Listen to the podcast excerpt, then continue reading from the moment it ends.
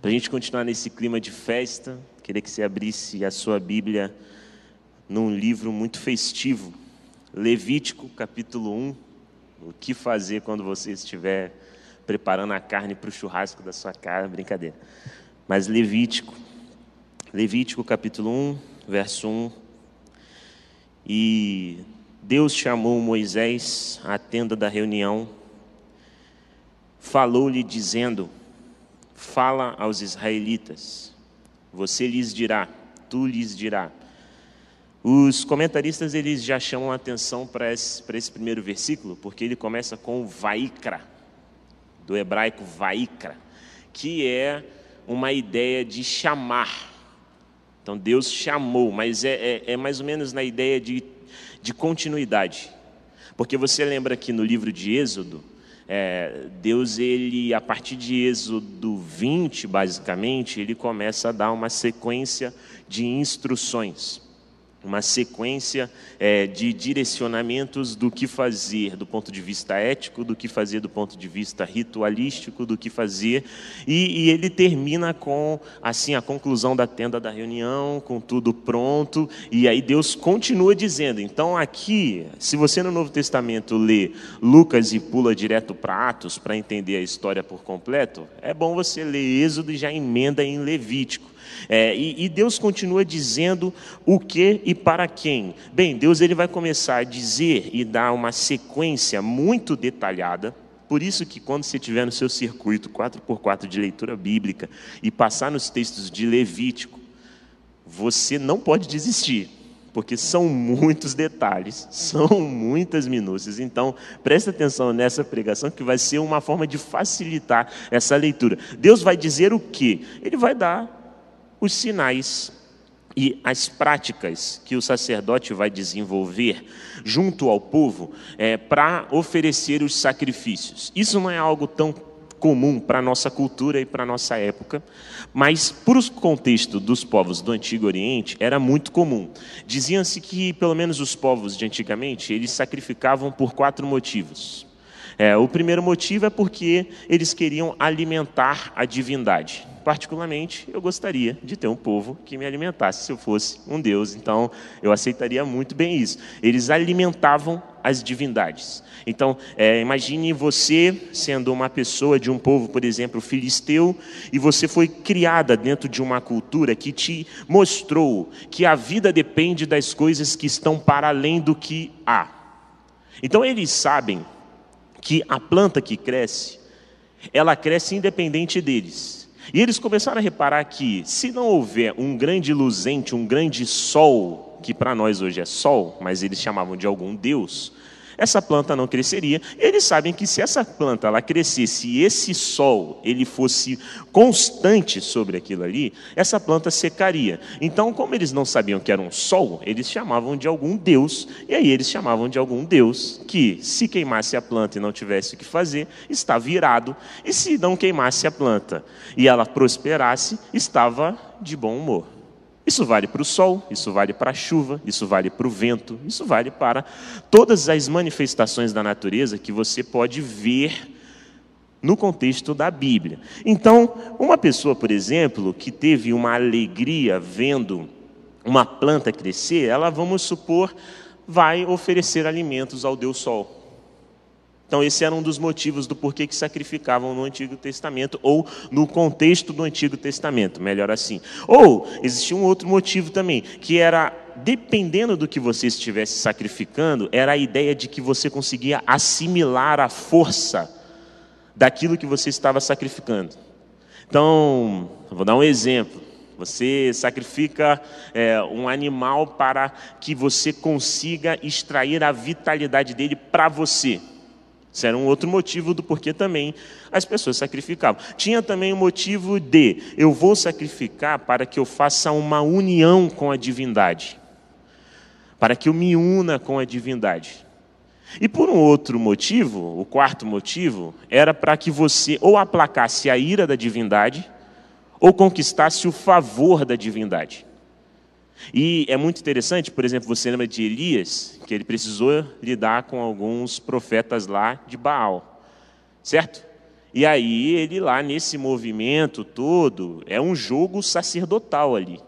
Quem que vai atear fogo no altar? Qual Deus vai vencer isso aqui? Qual Deus é de fato vitorioso? E nós vimos lá que o Deus que Elias chamava de Deus, Yahvé, foi o vitorioso. Então, o contexto de sacrificar é muito normal para o contexto do Antigo Oriente. E é tão normal que é difícil ler esse texto sendo um ocidental já moderno. É muito difícil, porque há coisas que eles não vão explicar, mas que era muito natural para esse contexto. Só que em Israel há algumas mudanças significativas. Há algumas mudanças significativas, porque eles não precisavam oferecer sacrifício para alimentar a Deus.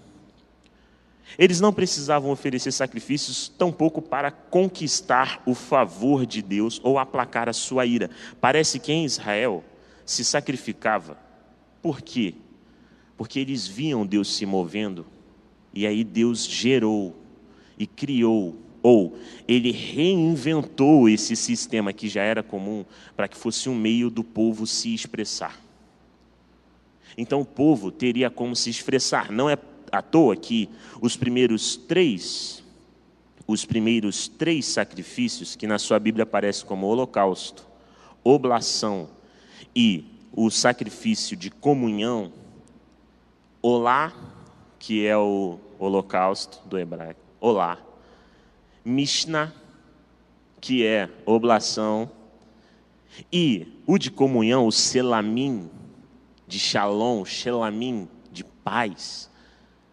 Eram três sacrifícios no qual o povo, em sua imensa alegria, oferecia nesse ato de matar um animal no altar, era como se fosse a extensão do coração. Só que olha que potente Olha que forte. Um povo que acabou de sair da escravidão. Um povo que só conhecia o Deus do Faraó. E que aí, depois que foi liberto de Israel, é transformado cada vez mais num povo. Os primeiros três sacrifícios que Deus ele leva a eles, não é um Deus falando, faça isso por mim. É Deus falando, faça isso pelo que você viu de mim. Não é um Deus falando, faça isso para que eu não derrame minha ira Faça isso para que eu não derrame minha raiva, faça isso para que você consiga algum favor da minha parte. É tão somente, você está feliz e quer saber o que fazer, eu vou te dar um caminho.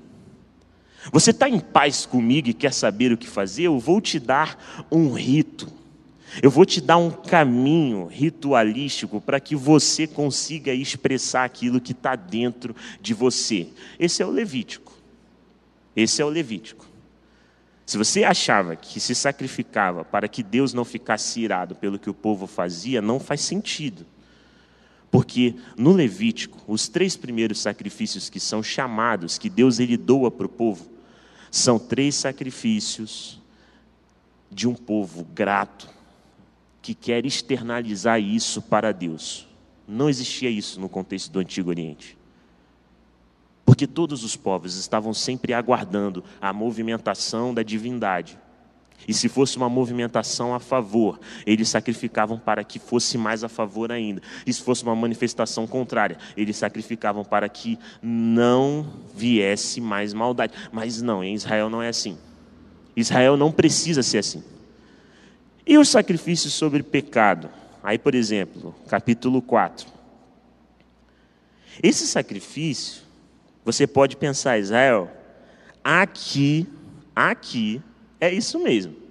Deus está revoltado. E aí ele precisa de um animal que morra no lugar do homem para que Deus não mate o homem. Também não é isso. Porque é igualmente um caminho de expressão do povo.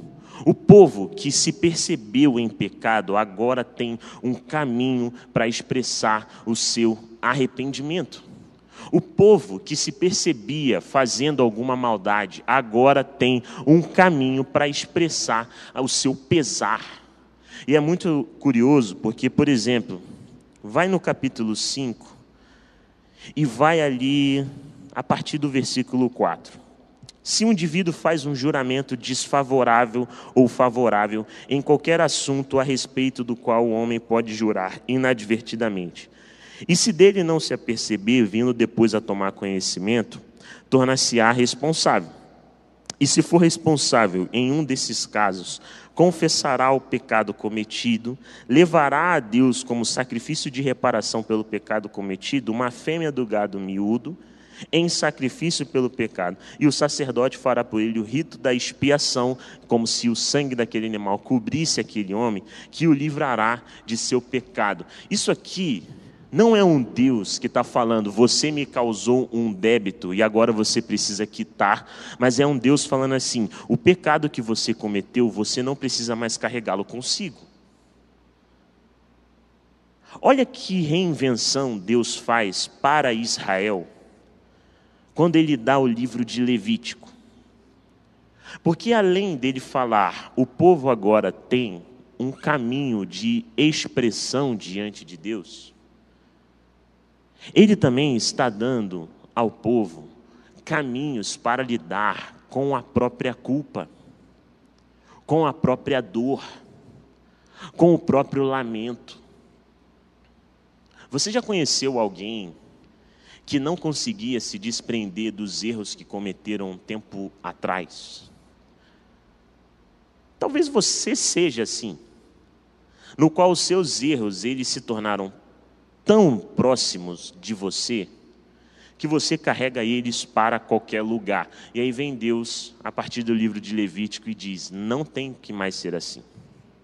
Você pode pôr a mão na cabeça de um animal, e em toda essa ritualística detalhada de pega o sangue, passa na parede do altar, pega a carcaça do animal, leva para fora do acampamento, pega o resto do animal, deixa na cinza e pega a cinza aí, faz aquilo e passa e asperge.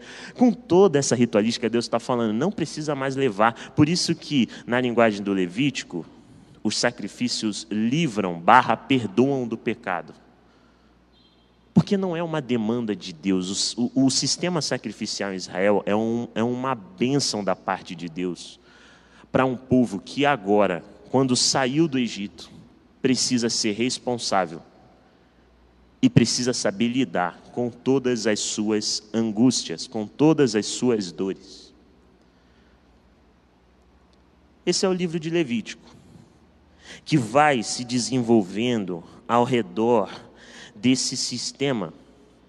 Por exemplo, sabe uma outra sabedoria do Levítico? Quando você vê que Deus doou sacrifícios para se oferecer pelo pesar que se tem em errar, você vê uma comunidade que agora tem a chance de crescer sem identificar os seus membros com o pecado que cometeram. Porque todos nós sabemos que nenhum convívio ele se estabelece sem termos valores e sem nós termos também responsabilidade. Valores Deus resolveu. Os dez mandamentos e todos os outros mandamentos são os valores de Deus para a existência daquele povo. Só que no exercício da gente ser responsável, eventualmente a gente erra. E aí entra a dificuldade. Porque as sociedades paralelas a Israel e à igreja quando elas veem alguém errado, elas marcam essa pessoa como errado. Então existem os errados e existem os certos. Só que em Israel, existe um caminho para quem errou. Que quando você visse alguém na fila para oferecer um sacrifício, e aí você se desse conta, ou como no dia da expiação, em Levítico ali 16 e 17, quando você vê tudo isso acontecendo em Israel é Deus criando uma comunidade que não identifica mais os seus como certos e errados, porque até os errados têm um caminho de redenção. Está vendo a diferença de prestar atenção no Levítico? Um livro que eu, particularmente, já pulei tantas vezes nas minhas leituras, ele contém essas sabedorias de um Deus que está formando um povo que era escravo e agora está livre, e nessa formação do povo, ele está dando caminhos para quem quer expressar a sua alegria, para quem quer expressar a sua felicidade, para quem quer expressar o seu sentimento de paz com Deus, para quem quer expressar o seu pesar diante de Deus. Ele está dando caminhos para uma comunidade nunca mais se distinguir entre certos e errados, entre puros e impuros, porque na ritualística, Deus está livrando o ofensor da sua ofensa, o malvado da sua maldade. Ele está ali impedindo que qualquer sociedade se construa, se dividindo entre quem é bom e quem é mal, quem é puro e quem é impuro, porque todos têm a mesma chance diante de Deus. Não é à toa que você vai ver que no sacrifício do pecado, tanto o rico que tem cabeças de gado, que pode oferecer um cabrito, uma cabra, tanto o pobre que só tem grãos a oferecer, podem oferecer a Deus e se livrarem do seu pecado. Então, eu não sei vocês, mas eu creio que o Levítico descortinou uma grande chance e uma imensa possibilidade para nós formarmos a imaginação da nossa comunidade. Para você formar a imaginação da sua família. Você oferece caminhos para os seus familiares não serem mais identificados com o erro que cometeram.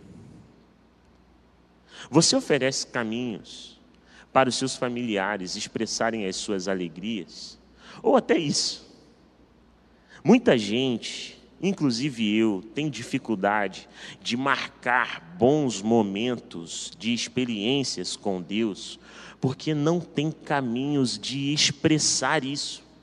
Eu me lembro de uma vez que minha mãe me perguntou: Eu não sei por que você tem dificuldade de crer que Deus quer te ver feliz. Eu não sei por que a equação Deus e alegria para você, Israel, parece ser totalmente assim, diferente e totalmente nada a ver. Eu não sei porquê. E aí é quando eu vejo, vejo em Levítico que há uma forma de eu conectar a minha alegria com a divindade. Há caminhos para que eu consiga externalizar meu coração grato com Deus. Então, quando você chegar no 4x4, no livro de Levítico, comece a prestar atenção nisso. Porque em todos os povos de Israel, o sacrifício ele está envolvido de alguma forma ou para fazer a divindade se mover, ou para conquistar o favor, ou para aplacar a ira, menos em Israel.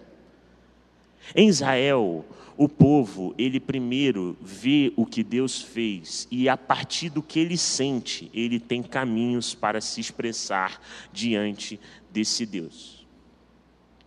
As sabedorias que a gente pode tirar de Levítico são infinitas. E você pode ter certeza que nas próximas ocasiões que eu voltar aqui, eu vou pregar no Levítico. Mas aí você está se perguntando, Israel, o que, que isso tem a ver com o dia de hoje? já que é um culto de gratidão a Deus pela vida do pastor Purim, o que isso tem a ver?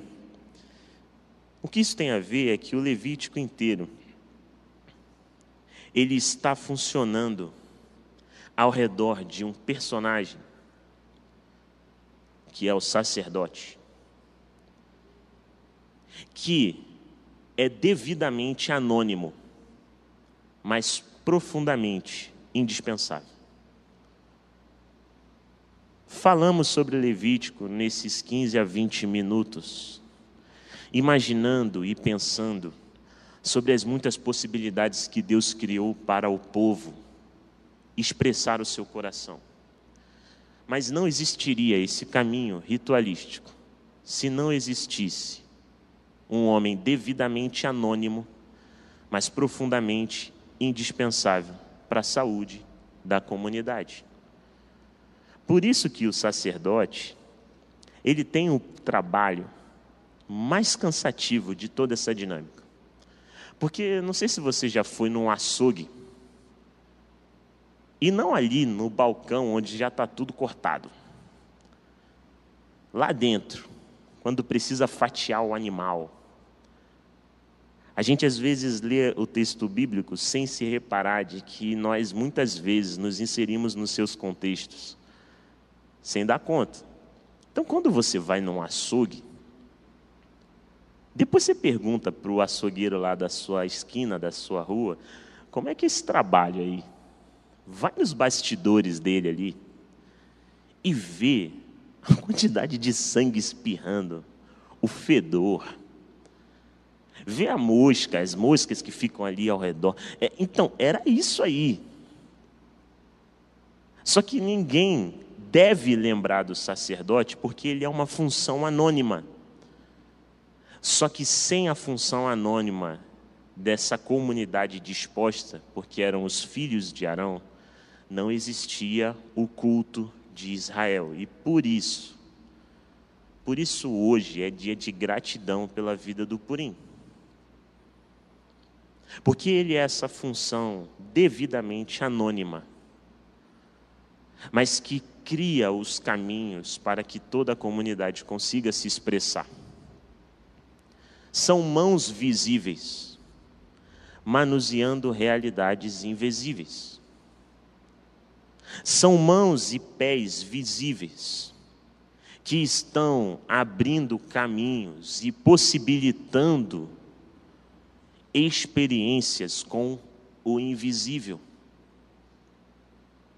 Por isso, hoje é dia de celebrar. E o Purim, ele está na minha família desde o meu nascimento. Então, tem essa história de que a primeira pessoa que visitou a minha família, a primeira, a primeira, não foi minha avó, Iracema, nem meu avô Ari, que eram os pais da minha mãe, não foi a minha avó Elza, foi o Purim. Mãos visíveis, possibilitando realidades invisíveis. A alegria da nova vida que emergiu. A alegria do meu pai Edson com a minha mãe Selma. E tem uma foto que eu não consegui pegar, porque também se a gente fosse mexer nas caixinhas lá, ia ser emoção que não ia parar. Então, mas tem uma foto que é lá o Purim, comigo no colo. Mãos visíveis, possibilitando realidades invisíveis, conduzindo meu pai e minha mãe em gratidão por mim que tinha acabado de nascer. Ou então, a história do sorvete, que o Purim ele foi uma vez quando ele era pastor lá na ilha. E aí ele precisava comprar um sorvete para o almoço, porque a nossa antiga igreja ela tinha sempre o costume de fazer um almoço depois do culto. E aí meu pai colocou o Purim no carro, e aí levou meu pai para comprar levou o Purim para comprar sorvete lá no Morro do Dendê. Tinha acabado de chegar na ilha, meu pai conhecia cada esquina daquele morro. Vamos embora que se você pastor aqui tem que conhecer. Aí botou o Purim no carro e levou ele lá. São as delícias da descoberta de uma pessoa separada por Deus para o meio de uma comunidade, desencadear realidades invisíveis. Ou então a história do casamento da minha irmã. Purim que me apresentou quando eu nasci, ele também estava presente fazendo o casamento da minha irmã e do meu cunhado Luiz. Mãos visíveis, desencadeando realidades invisíveis. Ou então a história do falecimento do meu pai, no qual Purim, aquele mesmo que celebrou tantos momentos da vida da minha família, chorou com a gente. Primeiro abraço que eu recebi no hospital, quando eu liguei para ele, ele estava gravando uma pregação, foi o do Purim. Mãos visíveis desencadeando realidades invisíveis do consolo, da alegria, da partilha, da fraternidade, do riso. Porque Deus, na sua generosidade e disponibilidade, separou homens e mulheres, e no contexto de Levítico, a família de Arão, para que pudesse manusear o visível para que o povo vivenciasse as realidades invisíveis. Então, está feliz? Deus fala, sacrifício ali de comunhão. Pega o animal e leva lá na mão de Arão, que Arão vai pegar o animal e vai cortar ali, vai pegar o sangue, vai espalhar nas paredes do altar, e ele vai cortar a peça do animal, vai tirar as entranhas, vai pegar todo o corpo e vai botar em cima do altar, e aquele ali vai queimar. E aí, você está triste, se está marcado pelo seu pecado que você tinha feito e cometido muito tempo atrás e só se apercebeu agora, leva ali na mão dos sacerdotes, porque os sacerdotes eles vão pegar o animal, vão cortar o pescoço, vão pegar o sangue, vão espirrar ali. E se for de toda a comunidade, eles vão pegar aquele sangue, eles vão levar lá na porta, vai ter o, o, o véu do santuário, e eles vão aspergir aquele sangue lá no véu do santuário, para que esse sangue, que é o sinal de vida, purifique também a habitação de Deus e Deus possa participar da comunhão aqui com a gente. Você está grato Pega ali toda essa sua farinha, o Mishnah, as oblações, e leva ali, que aí o Arão ele vai pegar e toda a sua família, eles vão oferecer aquilo no altar, e aquilo ali vai subir como mãos visíveis, manuseando realidades invisíveis. E se a nossa igreja tem um purim, o rio precisa da nossa igreja. Porque para Deus alcançar o mundo, ele geralmente faz assim separa pessoas para os discípulos e separa discípulos para o mundo. Deu para pegar mais ou menos? Então, o movimento que Arão e a família sacerdotal fez para Israel era para Israel fazer para o mundo. Por isso que a promessa do profeta é: vocês serão um reino de sacerdotes. Todos, todos nós nas nossas atividades visíveis, devemos e podemos desencadear realidades invisíveis. Por isso que somos gratos hoje pelo purim que Deus nos deu, que em tantos momentos da minha vida, e eu sei que da sua, desencadeou realidades invisíveis. No leito de morte do meu pai, com o abraço visível, desencadeou o consolo invisível. No meio do meu nascimento, com o colo visível, desencadeou o colo invisível. No meio do casamento da minha irmã, com a união visível, celebrou a união invisível. Porque é assim que Deus funciona, é assim que Deus escolheu agir separando homens para que quando eles fossem conviver, pudessem levar a revelação das realidades invisíveis. Então, pastor, eu queria que você viesse aqui. Como eu ainda estou no início da minha jornada, eu gostaria que, de ler aqui as palavras de um homem que está mais tempo que eu, Eugene Peters. E ele uma vez ele tentou traduzir num de seus textos o que uma igreja espera de um pastor ou deve esperar de um pastor. E eu queria ler as palavras dele, eu queria que você fechasse seus olhos. Eu queria alertar e chamar a nossa comunhão, a nossa comunidade para que alie suas expectativas com relação ao Purim e à família pastoral. O Purim, ele foi chamado para ser nosso pastor. E isso tem muita diferença. Ele não é um ele não pode ser cobrado por ser um administrador, de, ele não pode ser cobrado daquilo que ele não foi chamado para ser. E às vezes nós, enquanto comunidades, não cooperamos com isso. Às vezes nós, enquanto comunidades, envolvemos o Purim, e não só o Purim, mas comunidades pastorais. Não só da nossa igreja, em outras igrejas. Às vezes a gente os envolve em expectativas que vão afogando a vocação dele. Eu dou graças a Deus de ver que o Purim, depois de mais de 15 anos envolvidos em ministérios pastorais, ele nunca pensou em desistir, como alguns amigos meus, já nem entrando, já estão pensando.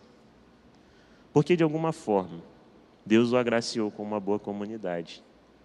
Creio que o Meia seja isso. Eu o Purim falando do Meia, mas eu queria ler esse texto. Queria que a gente orasse por, pelo Purim nessas direções.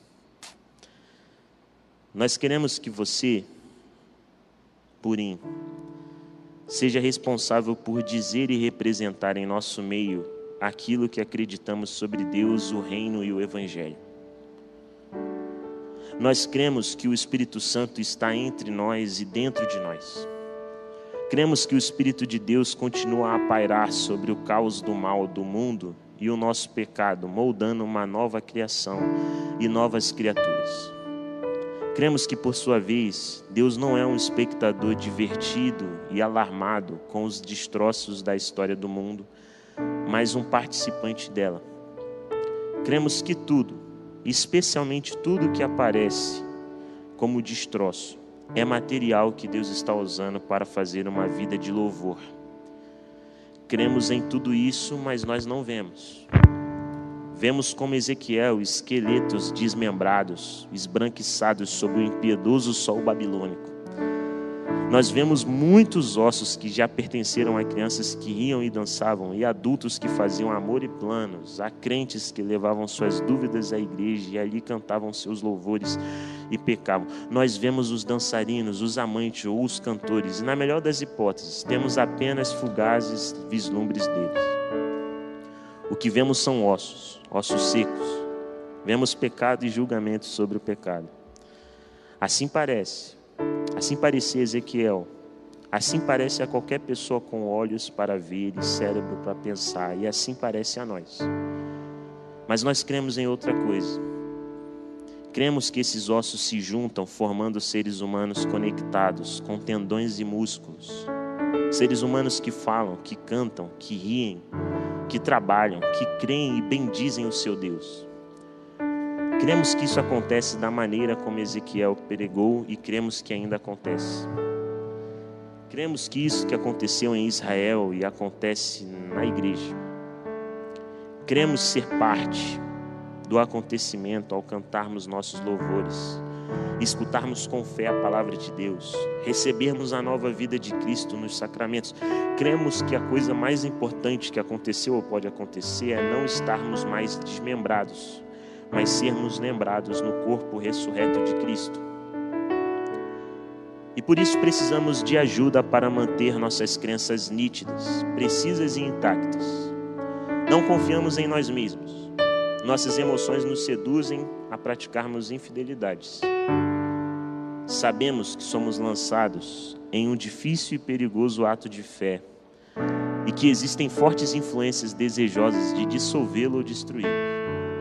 Queremos, Purim, que você nos ajude. Seja nosso pastor, um ministro da palavra e dos sacramentos no meio da vida deste mundo. Ministre-nos com a palavra e com os sacramentos em todas as diferentes partes e estágios da nossa vida em nosso trabalho e diversão com nossos filhos e nossos pais, no momento do nascimento e da morte, em nossas celebrações e tristezas, naqueles dias em que a manhã irrompe sobre nós num banho de luz de sol e naqueles dias que só a garoa. Essa não é a única tarefa na vida de fé, mas é a sua tarefa. Nós encontraremos outro alguém para fazer tarefas importantes e essenciais. Esta é a sua palavra e sacramento. E mais uma coisa, Purim. Nós vamos ordená-lo a esse ministério e queremos o seu voto de que você o cumprirá. Esta não é uma atribuição, de trabalho temporário, mas um modo de vida que precisamos que seja expressado em nossa comunidade. Sabemos que você está lançado no mesmo difícil empreendimento de crença, no mesmo mundo perigoso em que nós estamos. Sabemos que as suas emoções são tão inconstantes quanto as nossas e que sua mente pode enganá-lo tanto quanto as nossas. É por isso que vamos ordená-los e exigir um voto seu. Sabemos que haverá dias e meses, talvez anos, em que sentiremos não estar crendo em coisa alguma e não queremos ouvir isso de você. E sabemos que haverá dias, semanas e talvez anos em que você não vai ter vontade de dizer: não importa, faça-o. Você está ordenado para o ministério, você fez um voto a ele. Pode haver momentos, Purim, em que iremos viver e que viremos a você como um comitê ou uma delegação e exigiremos que você nos diga algo mais do que isso que estamos lhe dizendo agora. Prometa nesse momento que você não vai ceder ao que nós estamos exigindo de você. Você não é o ministro dos nossos desejos mutáveis ou da nossa compreensão condicionada ao tempo, das nossas necessidades, nem das nossas esperanças secularizadas de algo melhor. Com esses votos de ordenação, nós o estamos atando firmemente ao mastro da palavra e do sacramento, para que você seja incapaz de responder às vozes das sereias. Há muitas outras coisas a serem feitas neste mundo, e nós estaremos fazendo pelo menos algumas delas. Mas se não conhecermos os princípios básicos com que estamos trabalhando, as realidades fundamentais com as quais estamos lidando, o Deus, o reino e o evangelho, acabaremos tendo vidas fúteis e fantasiosas. A sua tarefa, Purim, é continuar contando a história básica, representando a presença do Espírito, insistindo na prioridade de Deus, falando as palavras bíblicas de mandamento, promessa e convite. Isso ou algo muito parecido com isso é o que nós entendemos, nós da Igreja Batista do Meia é o que nós entendemos quando nós te ordenamos para ser o nosso pastor. Senhor Jesus, somos gratos a Ti pela vida do Purim, que com mãos visíveis, na sua fragilidade, na sua tentação, nas suas limitações, nas suas dores e alegrias, está tentando desencadear realidades invisíveis no meio da nossa comunidade verdade. E somos gratos, Senhor, porque já vimos isso em abundância a partir do Purim. Em cada abraço, em cada encontro, em cada comprometimento, em cada fervor, em cada mansidão, Ele está tentando, com a Sua fala, com as Suas mãos, com os seus pés, com o seu entendimento, desencadear realidades invisíveis. Nos arrependemos enquanto comunidade, Senhor, de cobrar do Purim aquilo que não deveríamos cobrar, de esperar do purim aquilo que não deveríamos esperar. Nos arrependemos enquanto comunidade, Senhor, de olhar para o Purim e às vezes deixá-lo sem possibilidade de ser vulnerável em nosso meio, porque nós olhamos, Senhor, para o Purim como aquele que não pode cometer nenhum erro, como aquele que não pode cometer nenhuma vulnerabilidade. E isso é doentio para uma pessoa, Senhor. Por isso, nos perdoe pelo que nós fizemos com um irmão nosso, com um irmão Purim mas somos, acima de tudo, Senhor, gratos, porque em cada advência, em cada desavença, em cada dor, em cada possibilidade de desistência, o Purim tentou obedecer a sua voz e o obedeceu, persistindo aqui no nosso meio, conduzindo a nossa comunidade que está repleta de dons, mas este é o dom do Senhor e agora são 50 anos. Desses 50 anos, Senhor, pelo menos 15 anos envolvido com consciência e vontade dentro do ministério pastoral. Pelo menos aqui no Meias. E por isso, Pai, por isso, nós pedimos que o Senhor prolongue a vida deste servo seu, para que com suas mãos visíveis continue desencadeando realidades invisíveis e inspirados nesse seu exemplo, Senhor, a partir da vida do Purim. Queremos ser uma comunidade que desencadeia realidades invisíveis pelo Meia, pelo Rio, pelos trabalhos que aqui estão representados, por todas as oportunidades que tivermos, porque aquilo que o Senhor convidou o Purim a fazer é uma promessa que o Senhor trouxe para a igreja, que na multiplicidade, na diversidade dos dons, está desencadeando realidades invisíveis no meio das coisas visíveis. Muito obrigado, Senhor. Muito obrigado. 50 anos tentando ouvir a sua voz, 50 anos tentando obedecer o seu chamado, 50 anos harmonizando aprendizados, arrependimentos, lutas, dores, mas 50 anos de um homem inteiro que vive diante de ti, seus erros e seus acertos. As palavras elas agora não conseguem mais alcançar a totalidade do nosso coração. Então nós só queremos abençoar e renovar o nosso compromisso com o Senhor em cuidar do Purim, em cuidar da Letícia, em cuidar da Giane, em fornecer saúde para que essa comunidade pastoral continue nos abençoando, abrindo realidades invisíveis. Em nome de Jesus, Senhor. Amém Amém e amém.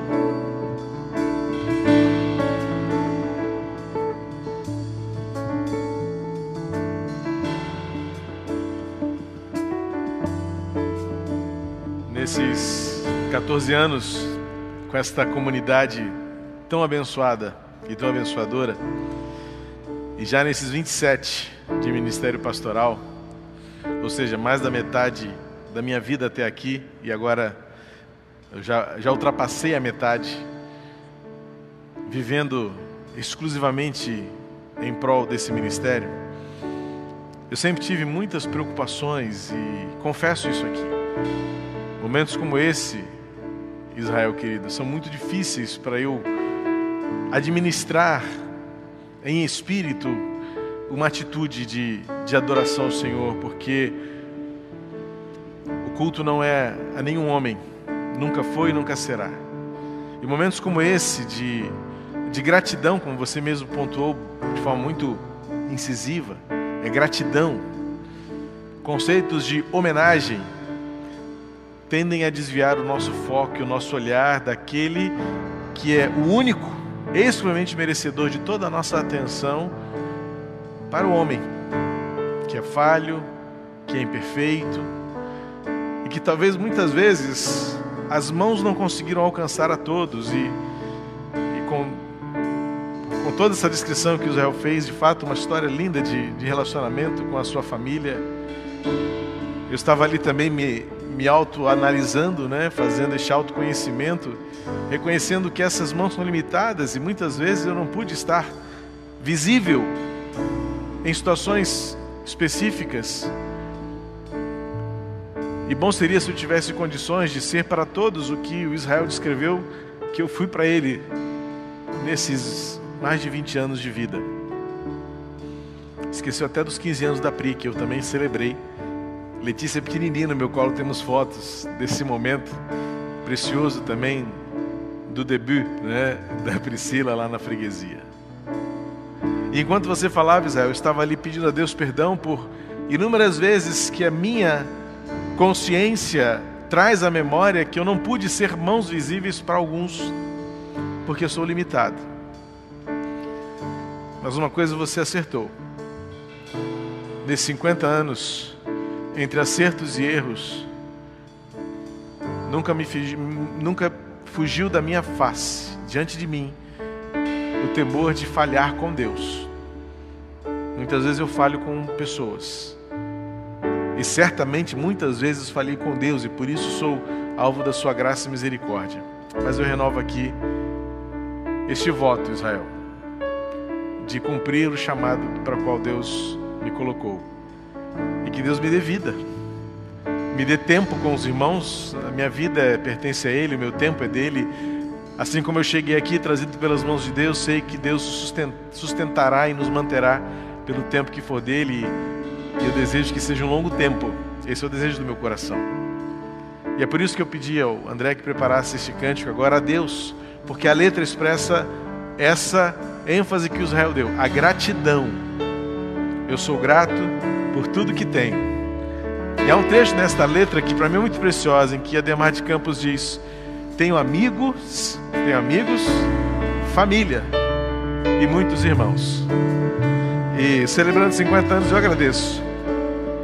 Eu tenho a minha gratidão pelos amigos, por aqueles que de fato são amigos, que, que eu não preciso me explicar diante das minhas falhas, e, e não preciso me justificar diante dos meus erros. Tenho família, e como eu me alegro pela minha família, a família que me gerou e me preparou para a vida, e a família que hoje é a minha vida, de Jane e Letícia. E a vida que terei ainda pela frente, né? A família que terei pela frente. Meus irmãos, tanto do sangue, mas especialmente aqui nesse momento do coração. Você, minha ovelha amada, vocês, minhas ovelhas amadas. Alegria ter vocês aqui. Por tantas histórias vividas juntos muitas lágrimas, mas também muitos risos de conquistas. Esse cântico expressa o nosso sentimento como igreja. eu sou grato por tudo que tenho. Então, o nosso tributo a esse Deus a quem servimos e amamos, o Deus 耶和华.